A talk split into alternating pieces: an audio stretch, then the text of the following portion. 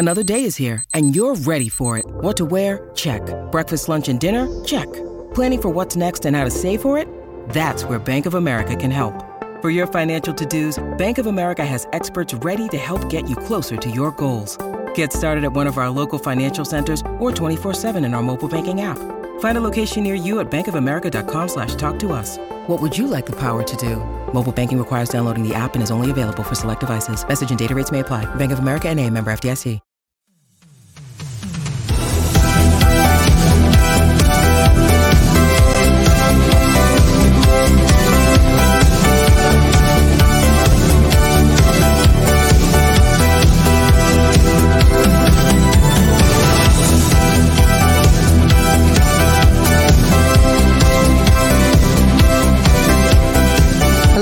Welcome to the Corning Turner podcast. I am here today live with George Webb. Uh, before we start, I, I just wanted to draw attention to the video I just posted. Go to rebelsforcause.com and get your tickets ASAP. It's going to be awesome. It's an Artists for Liberty event. Cause stands for Creative Artists Uniting for the Sovereignty of Everyone. And we need more of that. We need community. We need organic, genuine art, not infiltrated social engineering. So, so yeah, it'd be awesome to see all of you there. I'll be performing aerial acrobatics. And without further ado, how are you doing today? I'm so excited to have you here today. Well, that's June 3rd and 4th. I just want to make sure I get that on my calendar. June 3rd and 4th outside of Nashville. Is that right? Yep. June 3rd and 4th in Franklin, Tennessee. To see you make uh, uh, points against the deep state and get tens in floor exercise. Wow. What a, what a, what an Yeah. Yeah. Well, I think that's just really important because I feel like, you know, they've done so much culture creation through the arts and they've tried to atomize us into the, they want us in these siloed metaverse, uh, you know, and I think that we need to build community and do things that are in person together and that are fun and that celebrate art that's actually organic and freedom minded. So, Sounds, sounds like a lot of fun. Oh, that's, Yeah. that's great. Yeah, it's Thank great to be back on your show. This is awesome. Yeah, thank you. So I I think we're going to cover. You've been, uh, as I was saying before, you've been covering some uh, very fascinating but also kind of dark uh, material. So, but uh, I think it's uh, really important for people to know so that we can be prepared because it seems like we've got a lot of the same players involved in all these operations over and over again. And uh, they seem to replay a lot of the same playbooks, but they're successful because a lot of people don't understand the plan. So, maybe if we wake up to what they're doing, we'll be able to uh, do something about it to thwart them and derail them. Yeah, well, the the plan is simple. Uh, it's basically do 9 all 11 all over again and get what we didn't get the first time uh, in the second round. Uh, and believe me, I was not a 9/11 person, and I thought this is the farthest thing that coronavirus was was a, a coronavirus 911. Uh, but as the information started to accumulate, and I had people come forward and say, "Yeah, it is," um, I couldn't deny it. I had two different whistleblowers um, come forward and tell me that uh, this was going to come out of Fort Detrick. Four, it came out of Fort Detrick and Fort Belvoir. And then I had four whistleblowers at Fort Belvoir. So, you know, that's a lot of people telling me that this is coming before it happens. And we had really quite vocal about maybe this shutdown, lockdown type of thing happening through a live exercise. And then it happened. So I'm just picking up the pieces now, and Bob Malone just helps put those pieces together. Right. So, could we cover a little bit what is, I think a lot of people had suspected? You know, he was seen as like the the darling doctor that came out against the vaccine after having been injured by it, and uh, you know, really a lot of people looked to him as kind of a leader of the freedom movement. And then there were a lot of people who started to question a lot of his ties to the deep state and some of the money that he had been given from people like DARPA, BARDA, DTRA. Um, so, it, what what can you tell me what's going on with uh, Malone? What are his connections? And then you have some personal controversy going on with him as well.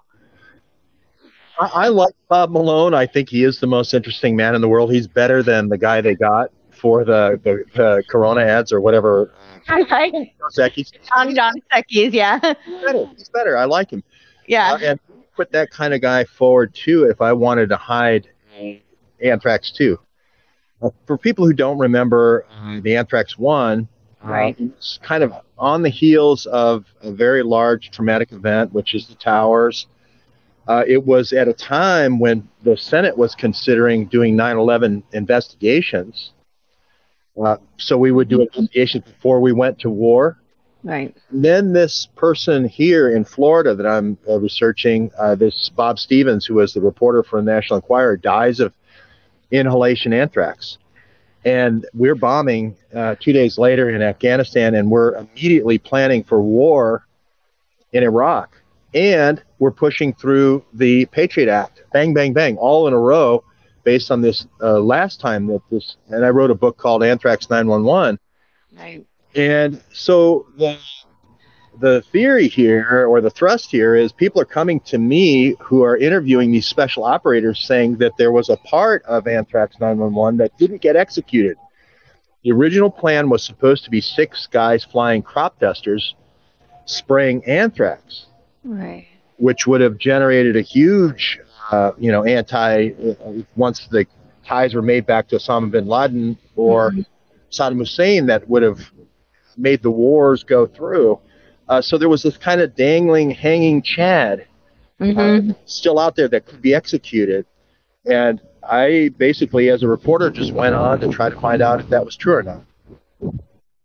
And what were you finding? Well, I found that everyone uh, around Bob Malone, he wa- really wasn't well known until he came out with this DNC mega donor, Steve Kirsch. Yeah, maybe 20 million's not really a mega donor, but I, I've never donated 20 million. I've never donated or received 20 million, so I'm a great problem to have, right? yeah, sure. But anyway, um, yeah, I was like, wow, you know, this DNC mega donor, and I had been at in in court with the DNC, so I was kind of like, oh, what is this DNC guy doing, being the big victim here? And then I did some research, and it it, it was just uh, mind-boggling how all of his associates go back to 9/11, all of the associates go back to anthrax, all of the associates go back to weaponizing anthrax. You you couldn't make it up if you tried. And so it's not Bob Malone that I have an issue with. It's all of his friends. That's who I have the issue with. Right, right. But do we I, I guess the the question then becomes because he's been kind of put in the, the forefront, in the spotlight. So and he claims not to have he pleads a lot of ig- ignorance. That that becomes a little bit questionable. First of all, I, I've I've had the pleasure of talking to Dr. Malone several times. Uh, he is incredibly bright. So the notion that he would be that unaware is a little bit iffy to me because he he's really really sharp. He's very charming, very charismatic, very likable. Um, a great person to have as the front spokesperson for you know all of this, but it does become very interesting to me that he is this closely connected to all these people and receives so much money, and that he would have no idea of what's the big plan Yeah. is. Yeah, you don't have to go very far. Um, I, I joke that I, I, I'm going to be down to interviewing Bob's pool boy to find somebody who wasn't involved in the in the weaponization of anthrax. I'm really down to like anybody who like has done yard work for him or whatever. But Right. if you start with just Daryl and Daryl, Yeah. my condolences out to uh, Bob Newhart's uh, wife who just passed away in Arizona. But you remember they had the two brothers and they were both named Daryl, Right. uh, which was funny. Uh, yeah. but Daryl Galloway, Bob Malone's admitted CIA partner, Right. uh, is has a lifetime of weaponizing anthrax. Ohio State Lab, Navy Research Medical Units. Before that, his whole life is spent, and he had the big plan to uh, put out. Uh, uh, anthrax uses a one-two punch to put out the lethal, the lethal toxin Right. uh, in an aerosol to mass vaccinate. So that's one Daryl. We're only at one Daryl so far. but then the other Daryl, Daryl Rickey, is running the whole database, DNA database lookup system called ID Prism for the FBI. So you don't even have to get past the first two Daryls. And, uh, you know, uh, my condolences to Bob Newhart again, but for, for using this. But it's easy to remember these two Daryls Right. And the third person, and I'll just stop because I could go on and on, is is Stephen Hatfield, who is the key guy who's who's right there February 2020 Right. advising Trump, and he's that anthrax bomber. He's the one who sends the the non-weaponized anthrax to Daschle and Leahy. Uh, do you see why I sometimes think it's weird that Bob knows everybody that did the anthrax 911? Yeah. Uh, well, then it also brings into question what did Trump know? Well, you know, we were all we brought all these citizen journalists together on the Potomac in March 2020, and we all were watching all this live. A lot of people couldn't come because of the lockdowns. Uh, Right. the, the 11th, the WHO declared it, and we were locked down there on the 15th, I think, or around there. And we saw on the 17th live Mike Pompeo say, "We're in a live exercise." Mm-hmm. Yep. I remember that. Yep. And Trump said, "You should have told me." You know, I got the feeling that they told Trump like an hour before their press conference because if you remember, it was a really thrown together press conference with uh, Deborah Burks. And Yeah. ushers in Fauci and puts him up and says, "This is my mentor." Yeah. It was all very thrown together, but I think Trump found out right around there, March 17th. You there? Yeah. Yeah. Yeah. So, and you wouldn't have to uh, tell Trump if there was a pre-existing uh, presidential order to execute this second step. Uh, and this second step could have been a attack on our major U.S. cities, either putting anthrax in um, the ventilation systems or some kind of food. You could there's foodborne anthrax you could do. So several different. We looked at several different uh, companies. Um, we, we had been focusing on DynCorp. Oh, you froze up. Oh, Okay. sorry about that. It's okay. I, I might I I might uh, need to move uh, closer Okay. to Wi-Fi. Okay. Um, if that if that helps, let me let me just move here. Turn okay. camera for a second. I'll move closer. No worries. Great. Well, uh, you get the idea that um, the the other things that they didn't get, they got the Patriot Act, they got. NSA uh, for eavesdropping on all the calls that came out later with Snowden. Uh, they got the TSA, they got the uh, DHS uh, for um, sort of like an army uh, at airports. They got a lot what they wanted, but what they didn't get was a biometric uh, some kind of biometric marker, hmm and they didn't get a, a biometric um, marriage or pairing, like a Bluetooth pairing to your phone, uh, Mhm. or, or to something that you couldn't kind of get away from. And then, Right.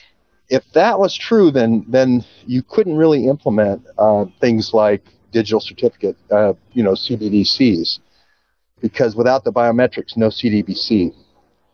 So that's really what we were looking at is is there was half of the plate they got and cleaned, but there was still this stuff that they didn't get that they wanted.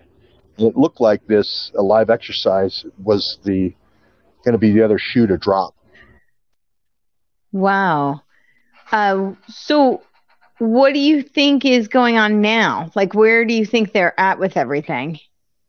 I think they're done. I think three rounds. Uh, this uh, these shots sort of kind of make a QR code in your arm.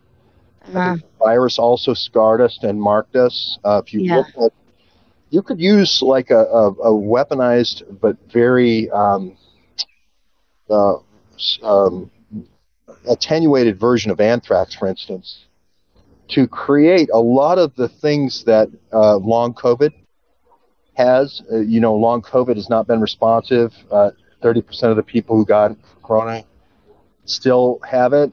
Um, it's deep in the lungs. That's a that's indicative of, of an anthrax. right. So you use the anthrax in combination and actually insert corona into it or whatever you wanted and say it's monkeypox, uh, RSV, whatever, and have it not be so.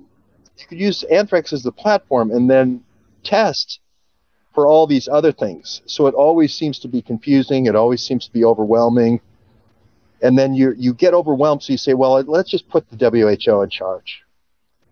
so the other uh, shoe to drop here is is the WHO uh, pandemic authority. Right. And that that remains.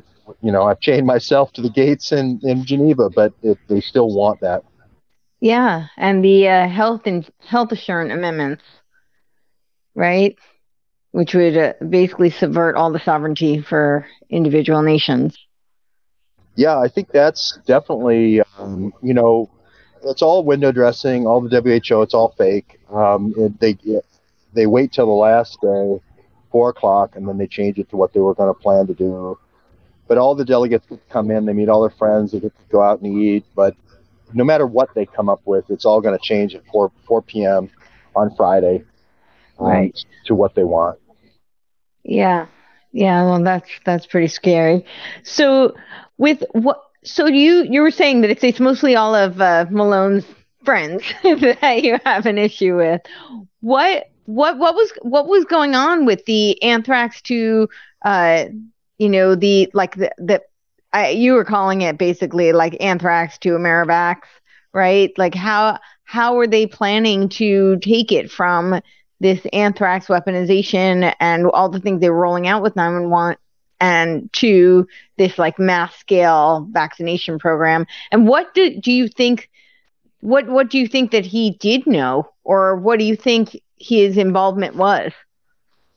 Well, I don't think you know, the song and dance man, the cover uh, uh, agent, the cover services guy, yeah. doesn't really need to know what the real operation is. You sure. don't really, you don't want him to know. You want him to ride a high horse and be the one who gets all the, uh, uh, you know, all the widows' money. Uh, all the remdesivir widows, uh, you know, are going and giving their money to Bob Malone and Steve Kirsch of the DNC. So yeah. he doesn't really need to know what happened. What I think happened, the domain team uh, that was advising the president that's still secret. Hatfield was definitely one of them. Um, it's interesting how Chad Roy, the other person that uh, Bob Malone mentions at the Tulane Monkey Lab, this is the same as the Dr. Mary's Monkey Lab, believe it or not. Where they, really? Where, yeah, wow. where they're doing all the monkey mutation. Yeah. Bob brought him in, and he's an old anthrax hand. So who was on the domain team and who was on the cover team is really hard to determine right now. It, it seems this word domain, because Bob was using the domain software. Mm-hmm. So maybe that was to help confuse or divert from the domain team at the White House. Uh, but I think uh, we could answer a lot of questions just by figuring out who the domain team was. And do we have any clue? We just know Hatfill.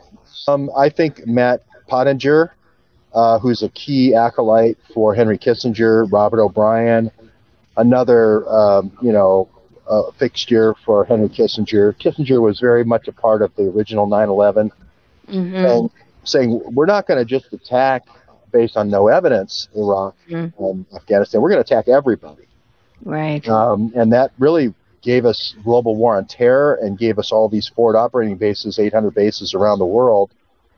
So um, there's a lot of evidence here too. This isn't just speculation. Oh, you know, uh, this. You look at, uh, for instance, the uh, the FC pathway. Bob Malone wrote a paper about the FC pathway with Daryl Rickey, one of the Daryls. Uh, that's a key pathway for anthrax uh, in the ACT pathway. Uh, so, how Bob Malone is so prescient in June 2020, he only got the sequence in January 10th uh, by his own report, by his own uh, retelling of the story. So able to come out with a scientific paper on the FC pathway for antibody dependent enhancement uh, just seems like it's way too premeditated. And but Daryl Rickey would know. Mm-hmm he would know if he wanted to do a scarring.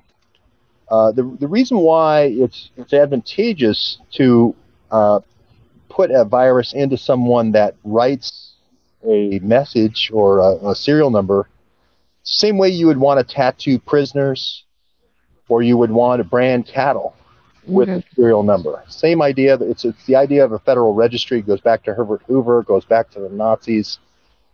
That's Daryl Rickey's uh, that's his program. So it could be a virus that's using uh, reverse transcriptase to write a message or serial number. It could be that you uh, it's writing in what they call a mutation program, a chimeric mutator protein, and you're making your own. You're generating your own random number for yourself. Right.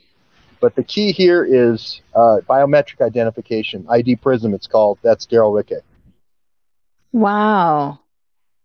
And now they're uh, pushing through because you, you talked about the Patriot Act with the, one of their, and the NSA was one of their goals with uh, 9 11. Now they're pushing through the Restrict Act, which I feel like is kind of a digital iteration of the Patriot Act. What are your thoughts on that and the connection here? Well, you know, uh, good old Senator Warner, you know, he never misses a trick. I mean, he he specifically uh, called me out mm-hmm. saying it shouldn't take an act, it shouldn't take an act of Congress and a major news network to, to silence this person uh, on YouTube. And I had already been silenced. They'd already destroyed 4,000 videos and destroyed my channel. They were just mad about me appearing like this on somebody else's channel. Right. Um, but the key is that I identified a whole bunch of military cohorts and intelligence operators at the World Military Games, which is the place where they test and r- these things before they roll them out on a grand scale. Mm-hmm. what they didn't want was, hey, you, you know, uncovered the the top level of NATO, the two top NATO intelligence people, and we were doing our trial run, and we don't want anybody uh, outing our stinking trial run before we launch it on the United States of America. That's not nice. Right. So, uh, 60 Minutes did a hit piece on me. CNN did a hit piece on me about Section 230. At that time, they called it. Uh, they then came out Nina Jankowicz, and she did the disinformation board. They were going to try that route. Uh, that got knocked down, and now they're back at it again with the Restrict Act. And it's Senator Warner again. You just can't believe it. Crazy. Uh, what do you think? I, yeah, it's crazy that they're targeting you so hard. But also, do what do you think about the Restrict Act and how it's uh, tied to this biometric um, the, and the you know the vaccine rollout, the anthrax uh, plan? Yeah, I think the CDBCs, the Fed mm-hmm. now, is certainly going to happen um, probably next month. Mm-hmm. Um, the you know, I, I, don't know about the capability. Uh, we looked at some of the adjuvants out of Fort Belvoir uh, with some some of the nanoferritin uh, that might give you enough signal. I don't think they're there yet with the biometric pairing yet uh, to your phone.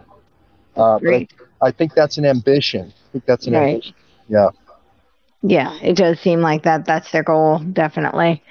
Um, yeah, I, I guess I'm really curious. You know, I've heard. Uh, it, I guess we could. It could be, you know, one of two scenarios, like you were saying, that uh, the front man really doesn't need to know. And interestingly enough, when I interviewed him, it was really about his backstory, which I don't think a lot of people know. I don't think he talks about, but you know, concerning his academic career and how they really exploited him. And it, it would be interesting if that's kind of what's happening again I mean, that would be the benevolent kind of uh, take on it that he was being used and exploited um, and unaware of all of these uh, connections that are being executed. so if you believe in peanut butter, you sure certainly should believe in Peter Pan. I mean, there, there are certain things that you know. I mean, he claims he had PTSD, for instance, from his uh, genius uh, mentor Indira Verma.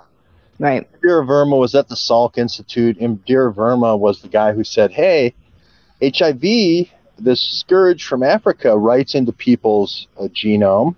Right. Uh, let's use that to cure um, rare diseases like sickle cell anemia, and we'll write into the blood.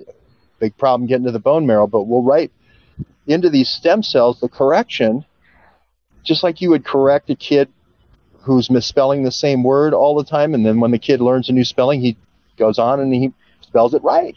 Friend is I before E, right, or whatever. Um, and then that's the idea of Indira Verma. So what they did was they took HIV, they watered it down and got rid of everything that except the ability for it to write into the genome. They got it down to 10%, 9.9% of the original genome, which I call the cassette. Doesn't have any of the harmful effects or the genetic information of HIV. It just writes the correction, the ability to write the correction. Mm-hmm. Well, Bob Malone was the key person studying under Indira Verma to get that cassette, right? And and his mission was from a guy named Bob Gallo, who was at uh, uh, Fort Detrick. Right. And they wanted to use it from a completely different purpose, and that was to write the serial number, to write the ID. And Daryl Gallo, uh, Daryl um, Rickes, R I C K E, his presence with Bob Malone as such a close partner for $10 billion in DTR IPOs confirms that that's what they were looking for. Confirms. I'm going to move over slightly to some shade because I'm burning up here in the sun. yeah. I, I, don't want to be responsible for a third degree burn in the sun.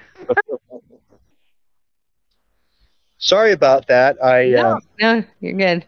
I I wanted to uh, be in the shade to begin with, but I was too far from the. the so hopefully this will work. Thanks. Okay. So, and where are you now? You're. I'm near Lantana, Florida, where the original 9/11 attacks occurred. Right. And uh, I'm not far from Boca Raton either. And I'm tracking two of the suspects that I think did ni- uh, anth- uh, Corona 911. A guy by the name of Fruman and Parnas um, and they were repositioned or resold to the American public as uh, key people in the uh, impeachment. But they're nothing of the sort. They've been 20 year informants for NATO and the FBI, uh, and and that's who we're following here in Boca Raton. And what what are you finding so far?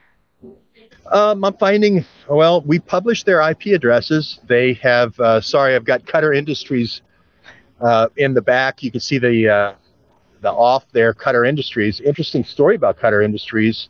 Go back to Dr. Mary's Monkey Lab. They were the ones who put the impurities in the um, polio vaccine. Now, can you imagine a, a pesticide company getting a contract to make human polio vaccine? That's true. Cutter Industries in California, and that's how the SV40 that's how the simian version of HIV got into the polio vaccine, and it might have caused a whole generation of soft tissue cancers. But I digress. Um, that's not what you asked about. But the uh, the, the, but I, I think it's all related. I really do. I, I know that that seems so uh, I, conspiratorial isn't even the right word, but it does. And I do. But I think it actually is. I think they connect all of these things because that I think that's part of their bigger agenda. Well, Bob Malone himself has said that they picked the polio vaccine because it was so infectious.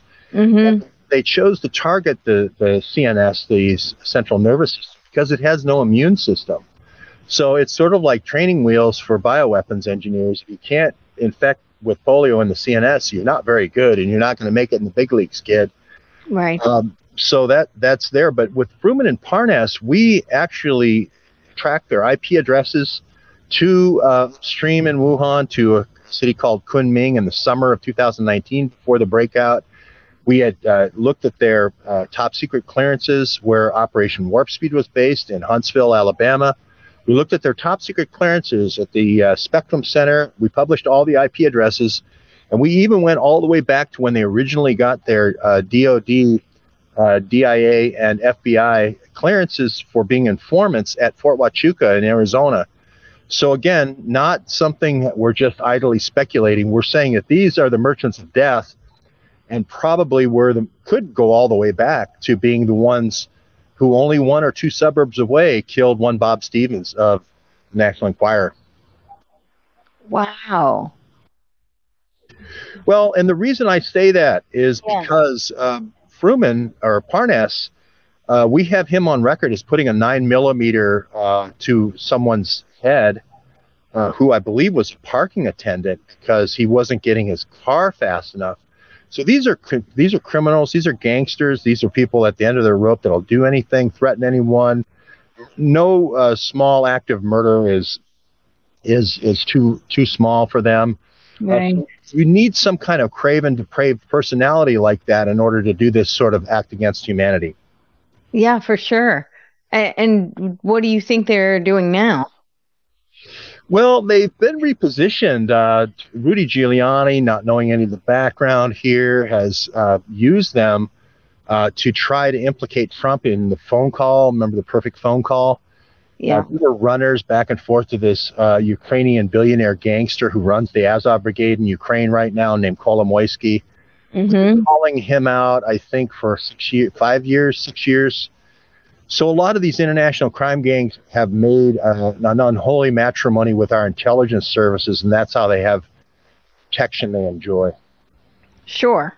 Many of us have those stubborn pounds that seem impossible to lose, no matter how good we eat or how hard we work out. My solution is PlushCare.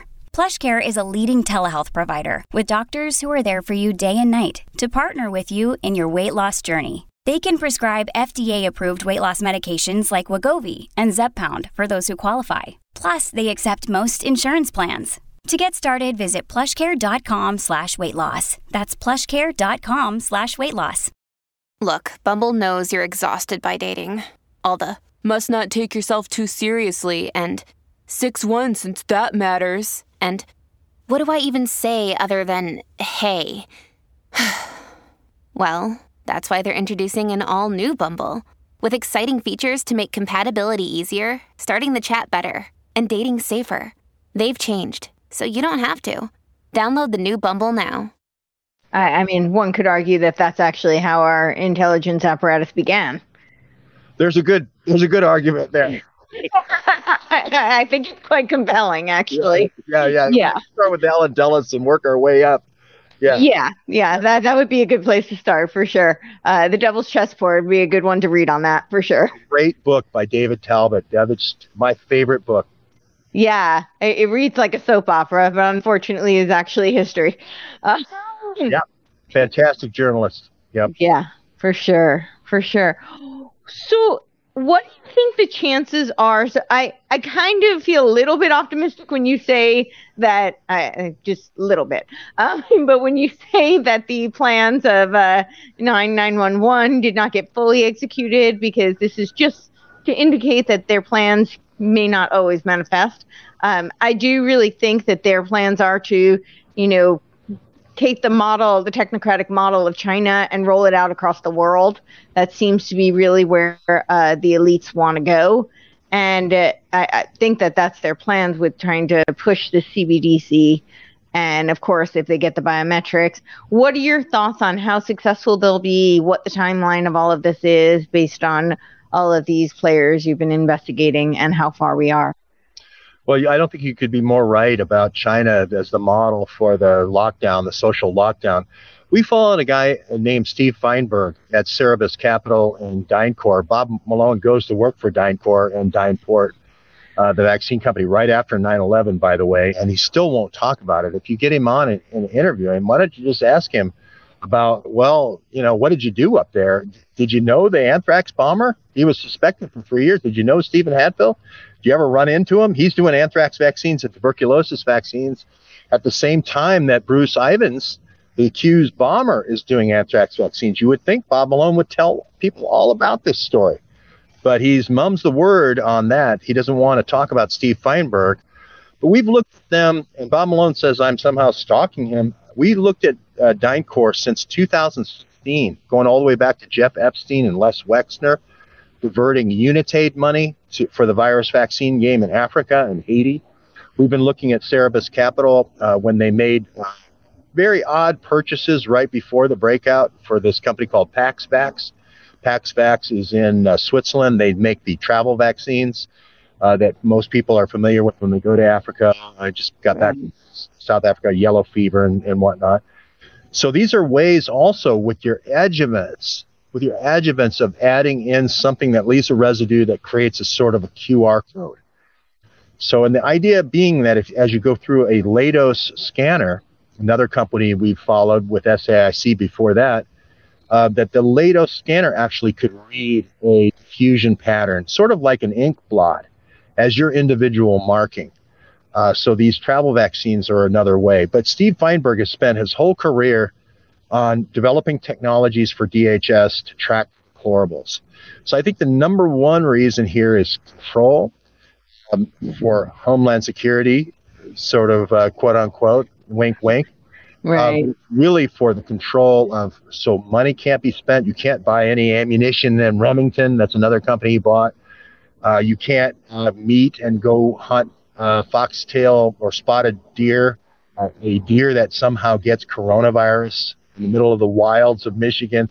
All these things that point to Steve Feinberg, we were looking at way before we ever knew Bob Malone worked for Dynport. Wow. So they've uh there and the Leidos is also like those scanners, right? At the TSA works with.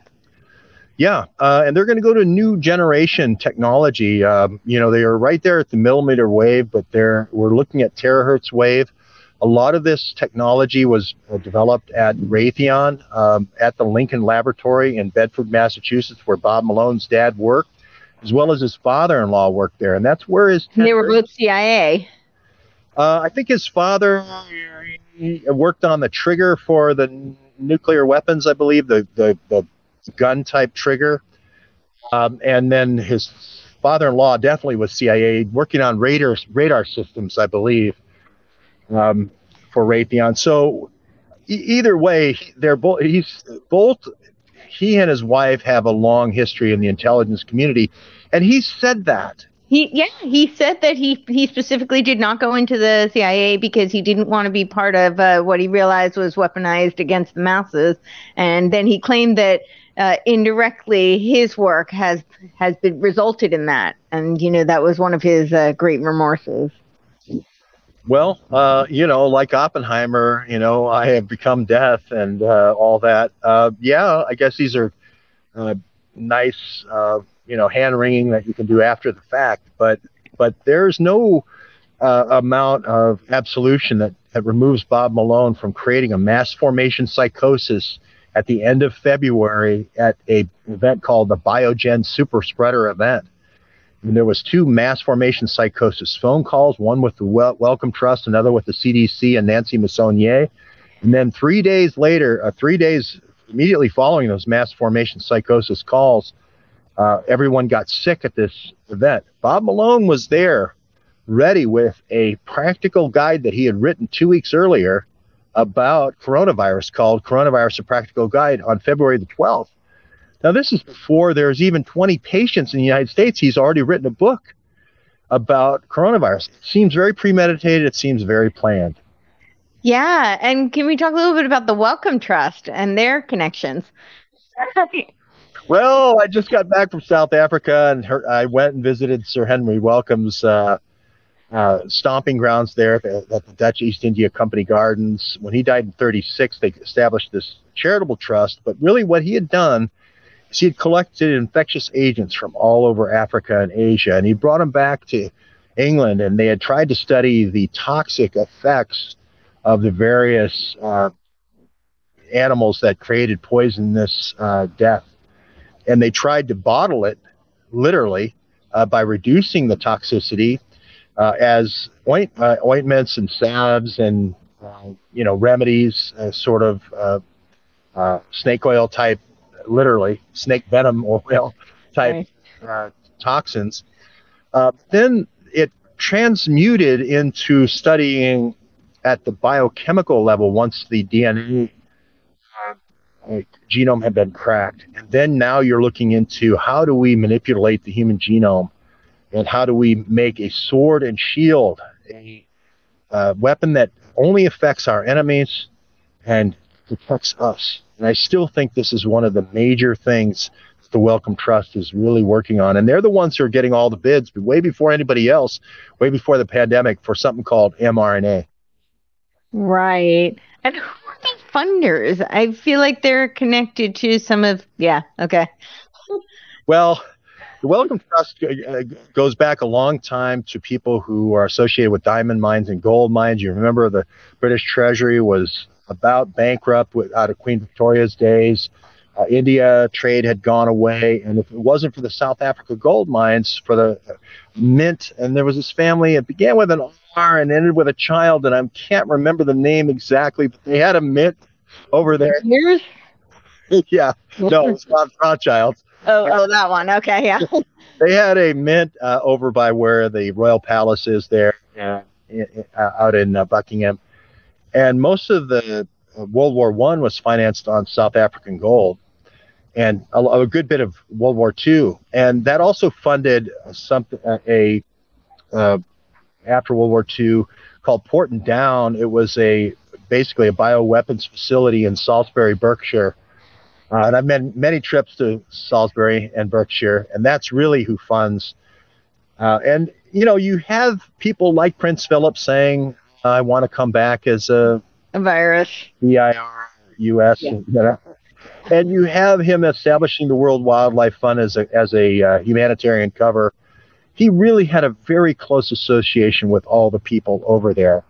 Uh, through per- Prince Bernhard, Prince Bernhard, through the Bilderberg Group, had a lot of the scientists from the old IG Farben, mm-hmm. uh, the old chemical and Nazi weapons program, believe it or not, that infiltrated and got into Porton Down, as well as our own Fort Detrick. Right, right. Um, and what is uh, Rockefeller? Because you know the Rockefellers and the Rothschilds had made that pact that they yeah, they, they've now joined forces. So they, I'm sure he's involved. well, the Rockefellers are completely innocent in this. Yeah. No, Godfrey Rockefeller, of course, on Gibson Island is, is one of the early helicopter enthusiasts for spraying of biochemical weapons, and he also is one of the early founders of the World Wildlife Federation, which was a human cover for using these infectious agents. Mm-hmm. And the and rock- of course, it was also helmed by uh, Julian Huxley, right? The eugenicist. Yeah. A lot of the eugenicist movement, David Rockefeller especially, uh, in his close association with Henry Kissinger, National Security Memo 200. You know all the story. Um, not all the Rockefellers felt that way. Some of the Rockefellers were more pragmatic and just felt like they needed bioagents to clear uh, clear routes for pathways, and as long as everybody got out of their way, everything was going to be okay. But right. there was other Rockefellers like David who just felt like the world has a problem and we need viruses. Right. Right. So are they do, you, do are they involved in funding some of these uh, companies that are doing this now? oh yeah, a lot of a lot of our monkey labs in America were funded by the Rockefellers. Uh, I put a, a, YouTube video out. You may want to play on the replay. Okay. to the first Rockefeller Monkey Lab called the Yerkes Lab here in Orange Park, Florida, near Jacksonville. And um, the follow-on monkey labs all were funded by Rockefeller Medicine. Uh, the one way that you can disguise uh, something from the old Nazi refrigerator, if you will, is to take it out of a human, draw it out of a human, and then inject it into a monkey and then draw it off of monkeys and then see if they'll reinfect humans. And that, in a sense, is a way of dusting your footprints. Um, they call it monkey mutation, but in a way, it's just actually a monkey. It's monkey business, really. It's a way of throwing the um, throwing the dogs off the chase. Uh, but the Yerkes Monkey Lab in Lake uh, um, in Tulane, the, the Dr. Mary's Monkey Lab, is where Chad Roy, the good intimate, uh, close intimate of Bob Malone, works, and that is a Rockefeller lab since the days of Lee Harvey Oswald. So and Harold Ochsner. Um, so yeah, it's an amazing story. Wow, that's, that's yeah, it's uh, amazing and crazy. It's crazy. What do you think people can do now? Um, yeah, I think that's just. I think a lot of this just seems like you know we the further back you start to research this stuff, it's like this plan has been in motion for so long, and all these dots do seem to connect. So it, it almost seems like inevitable and imminent, unfortunately. So, what do you, what do you think people can do to stop any of this? Um, my favorite thing is uh, just go up to Bob Malone and ask a few questions and say, you know, I'm fascinated by your work with uh, domain and you've said you worked with Domain at the crucial time in American history, the most important question ever about the most important event ever. Mm-hmm. So why not ask a question about that if you see Bob Malone? And if he doesn't want to talk about it, ask him why. And ask him in the 9 11 question. Ask him if he knows Daryl Galloway. Ask him if he knows Daryl Rickey if you want to Didn't he work with Alibek also? And yeah, and uh, who's the other one? Uh, Callahan. I think yeah. Michael Callahan, sure. Um, you know, Michael Callahan. They're they're known bioweaponeers though. Like that's right. Well, I mean, um, Alibek had 80, or some people say 60,000 people working for him in bioweapons. So I would hope that he remembers anthrax. He's the key mm-hmm. person who probably uh, sold anthrax um, with the support of Donald Rumsfeld to Saddam Hussein in the war of Iraq against Iran. Mm-hmm. Uh, we believe that those bioweapons were moved uh, by the uh, subsection uh, of the first Marine Expeditionary Force, and that's why we didn't find bioweapons in Iraq. Um, this uh, gentleman, um, oh, I can't remember his name right now, but uh, uh, his called him the Ghost. Uh, went in and moved those those those weapons. So, yeah, I think the the way you can fight back on all this uh, is just ask questions about, you know, when did you first meet? How did you first know him? For instance, Michael Callahan has several patents with Bob Malone. Yeah and papers, scientific papers. Now, how do you not know someone if you write a scientific paper with them? So ask those questions. Ask how he knows. Um, well, for instance, the person who was doing the testing in Wuhan in the initial outbreak and got 6,000 blood samples, Michael Callahan, gave those to Bob Malone's Northwell domain studies. And that's why they decided to look at famotidine. Famotidine mm-hmm. is Pepcid AC. So mm-hmm. that information came directly from Michael Callahan. So Bob Malone had no knowledge that Michael Callahan was testing famotidine and Wuhan and just famotidine out of a hat. Those are key questions we have to ask. If we can figure this out, then we can maybe unravel the whole conspiracy. This is sort of like figuring out 9 11 as it's happening. Right. And, and asking Muhammad Atta, well, why are you not getting on that plane? I thought you were the pilot.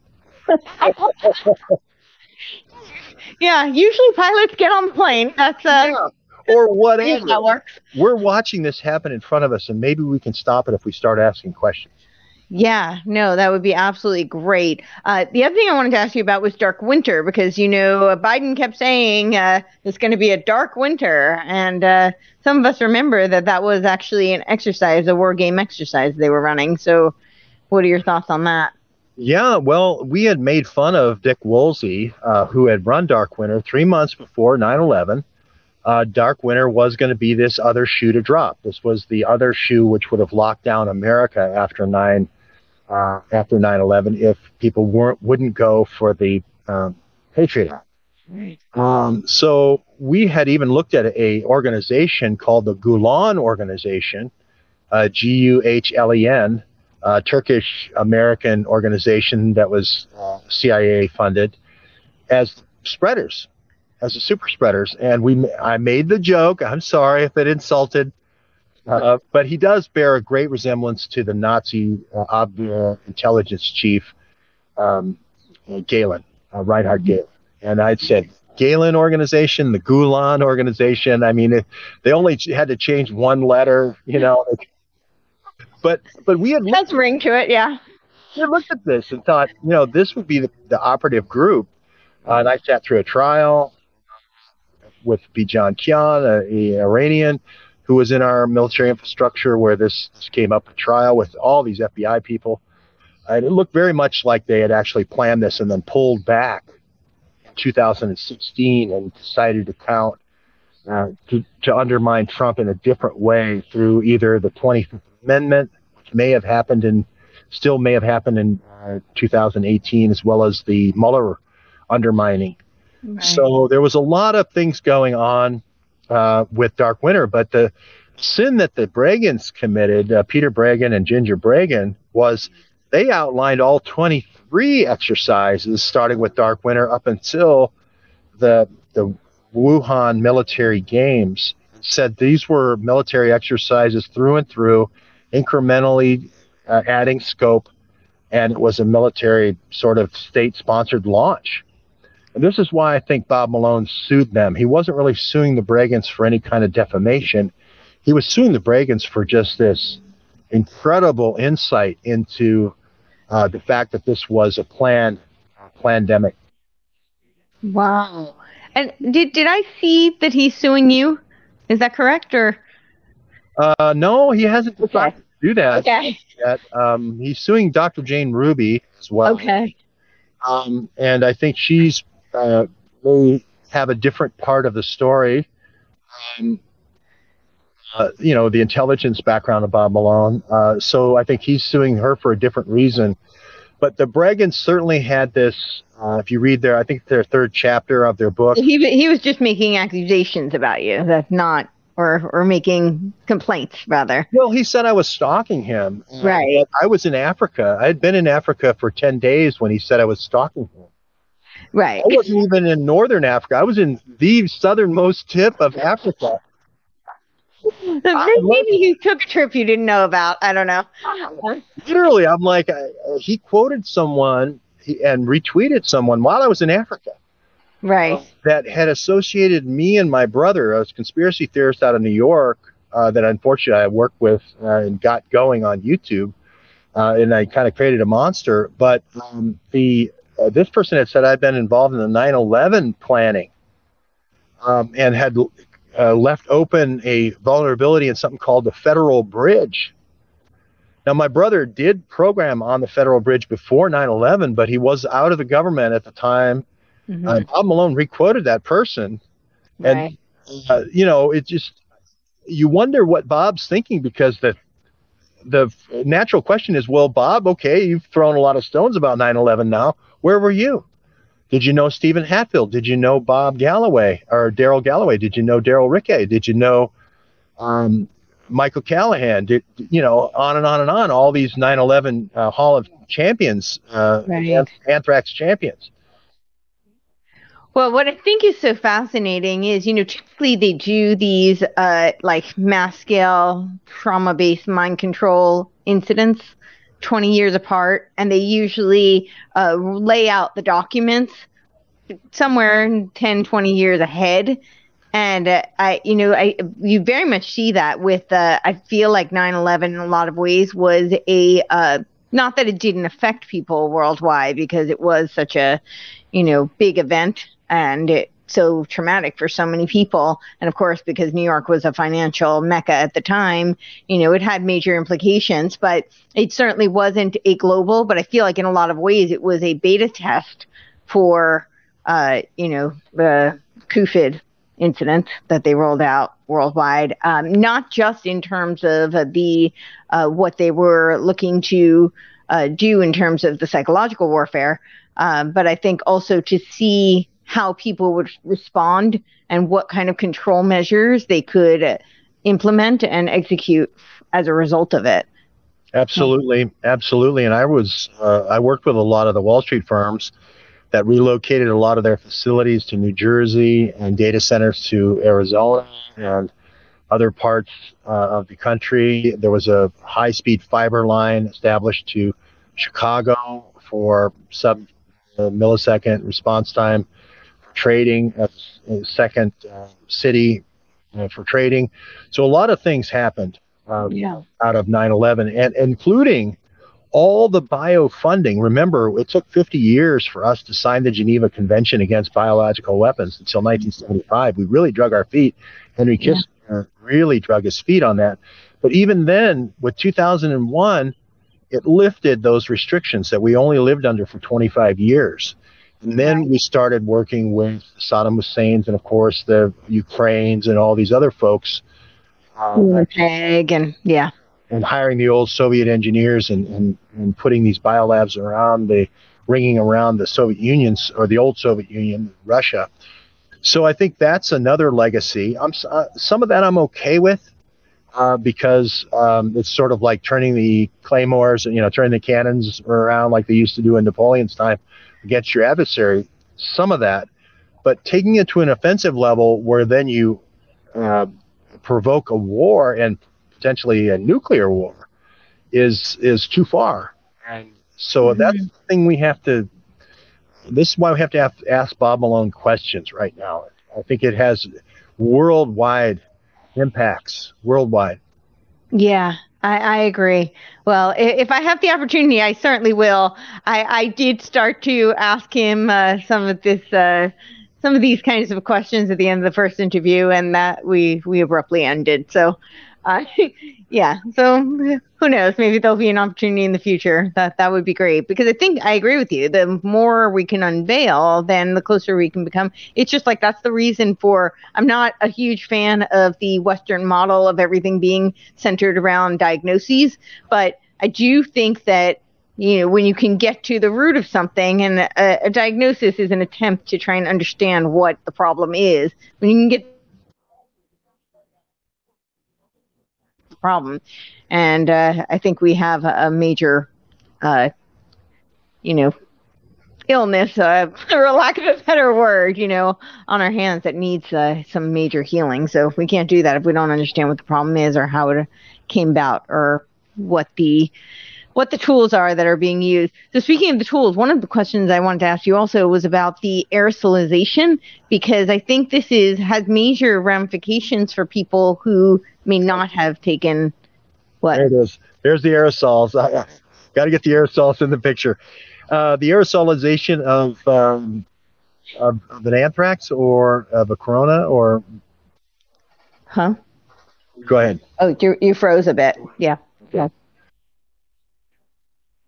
Here could, you, could you repeat the question? I'm sorry. Yeah, no. So the question was just that I, I'm concerned about the aerosolization of, uh, you know, these uh, injections, for, for, like instead the aerosolized version of the injection, um, and what the implications could be for people who maybe didn't take it, for doing some sort of a, a mass scale type of, uh, whether it be biometric implementation, whether it be uh, just uh, making people sick. Um, you know, I think there's lots of implications possibly, and I know they're trying to put it in the food. They're trying to put it in. Uh, then there is the possibility of uh, it being aerosolized. I know they have the technology for that. So.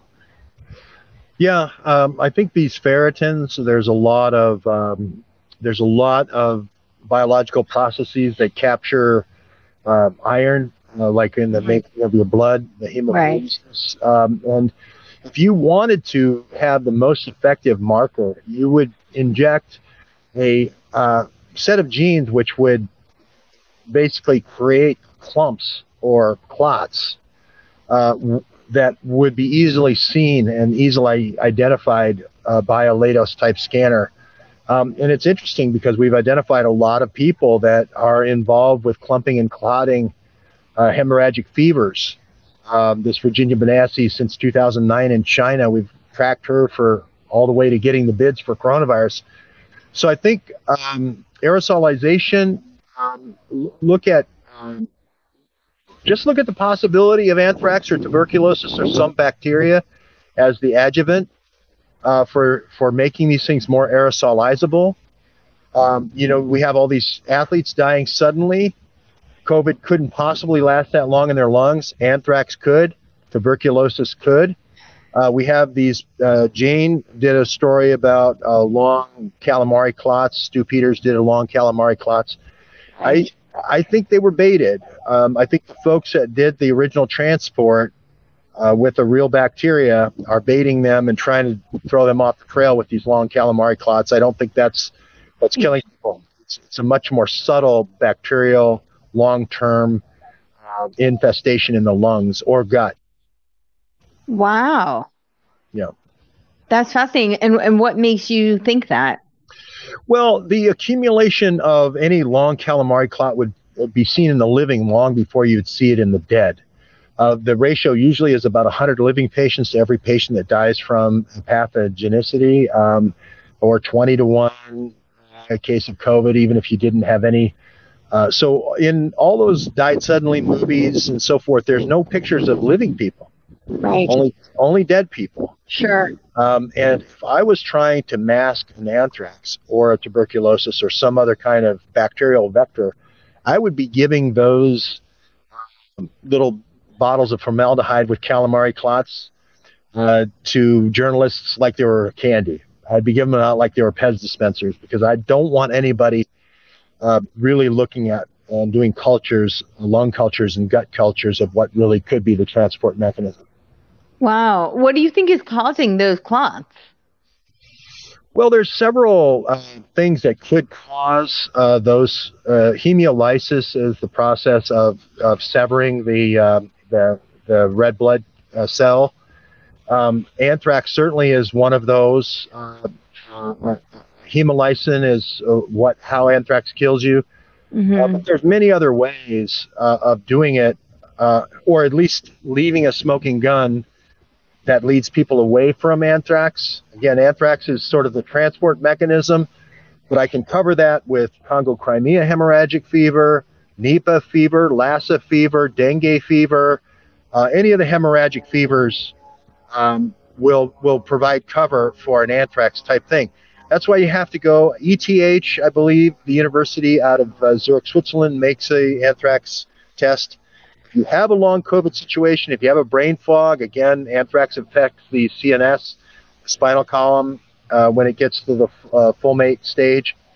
Uh, look at that. Look at the, uh, have your radiologist look at your um, spinal uh, scans as well for any kind of swelling and so forth. That's typical telltale of, of progressive anthrax.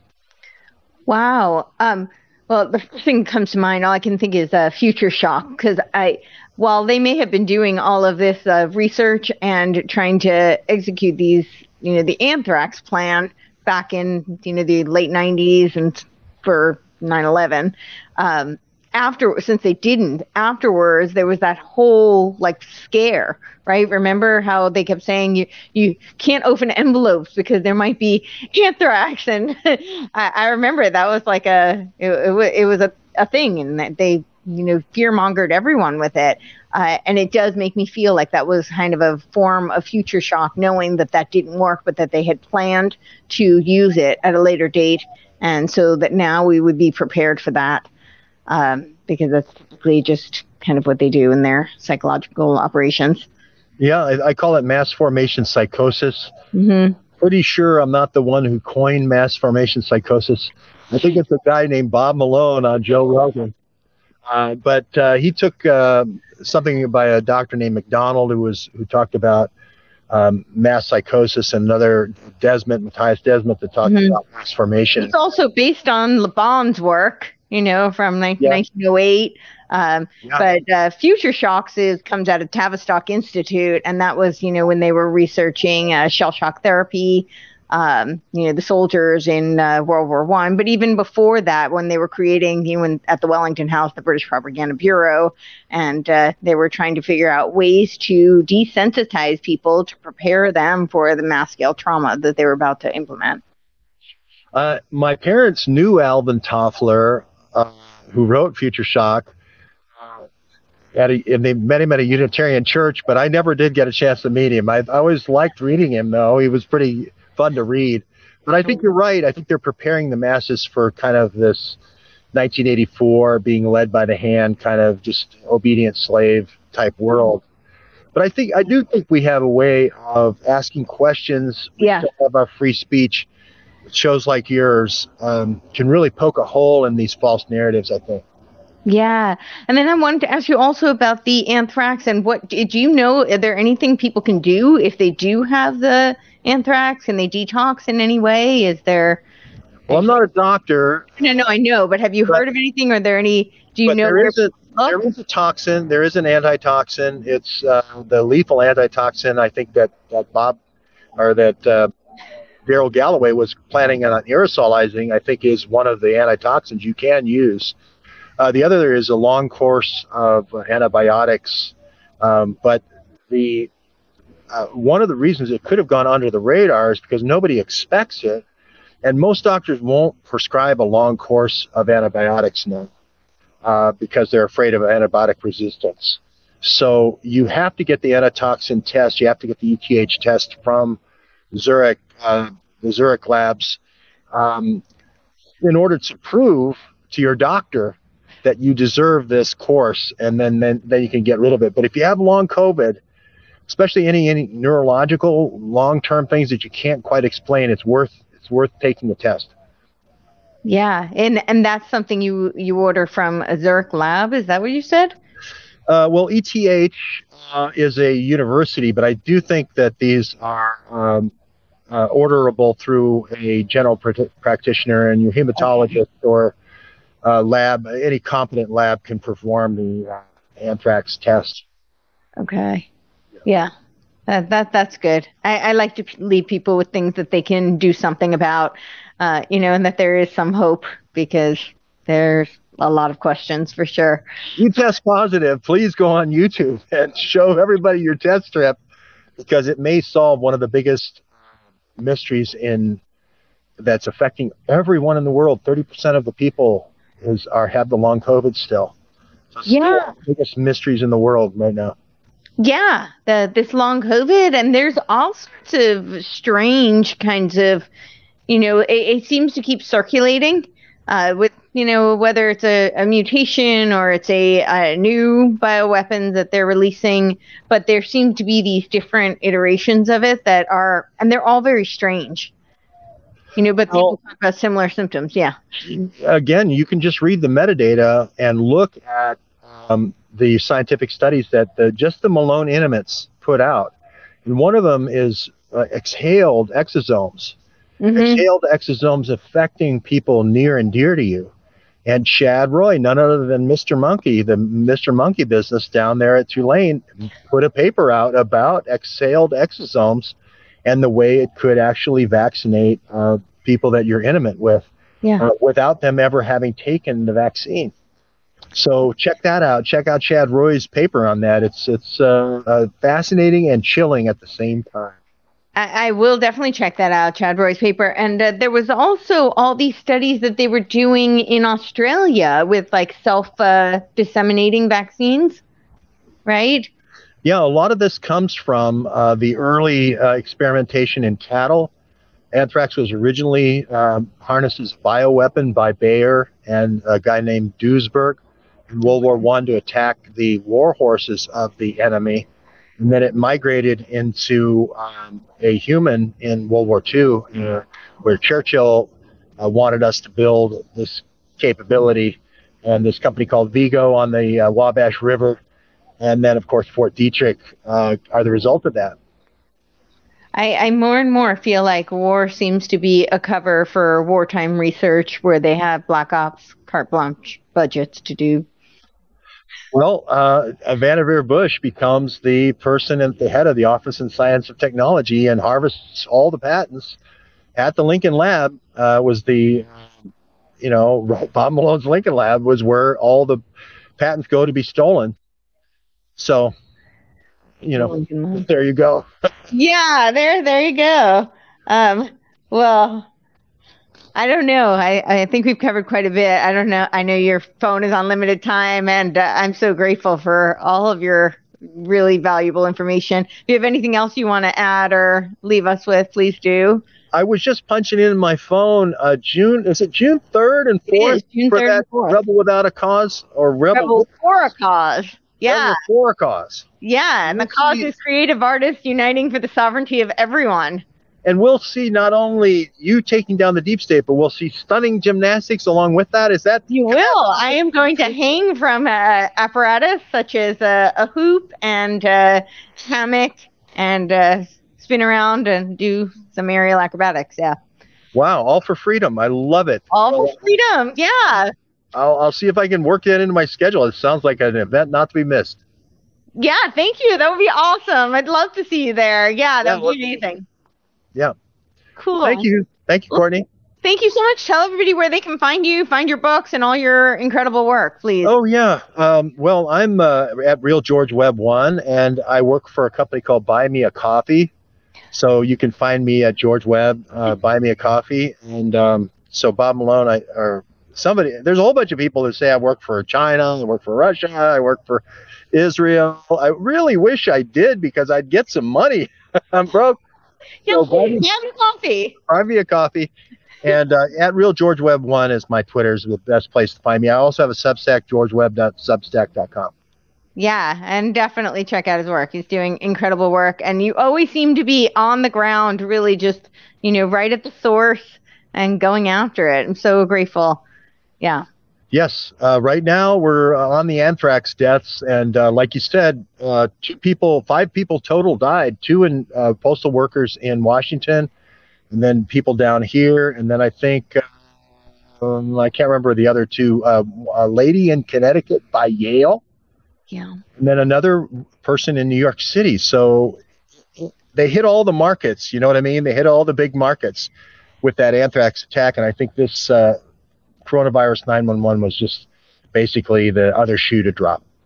Yeah, it does seem like it. And it, it's just astounding to me how it's always the same people and the same organizations and entities uh, right? Yeah, the Dark Winter movie yeah. to visit um, but you know, with, with the, you mentioned Yale, right? Like the the same players over and over again. It's just yeah, we, the, there needs to be a lot more exposure. Uh, what what was that book? None dare call it conspiracy. The the end of the book, they said that uh, conspiracy can only survive in the dark. So I always add that you know, therefore, it's incumbent upon the light to shine on it and expose it. so Gary Gary Allen, a great book. He also wrote a book called Kissinger. Get that one too. Oh, I'll have to get that one also. All right. Well, thank you. Thank you. Thank you. All right. Until next time.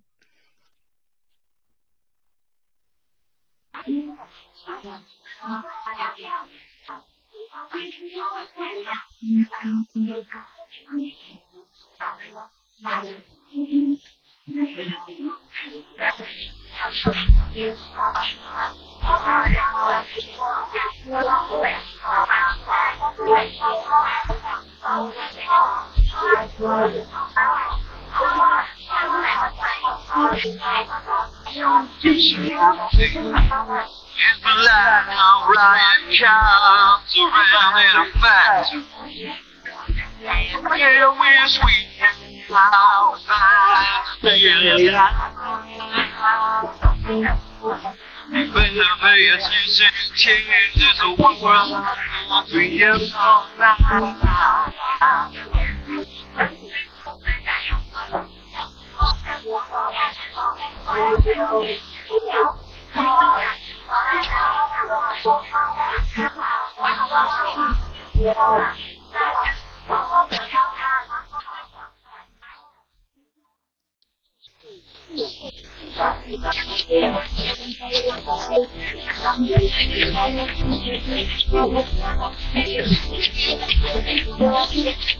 you.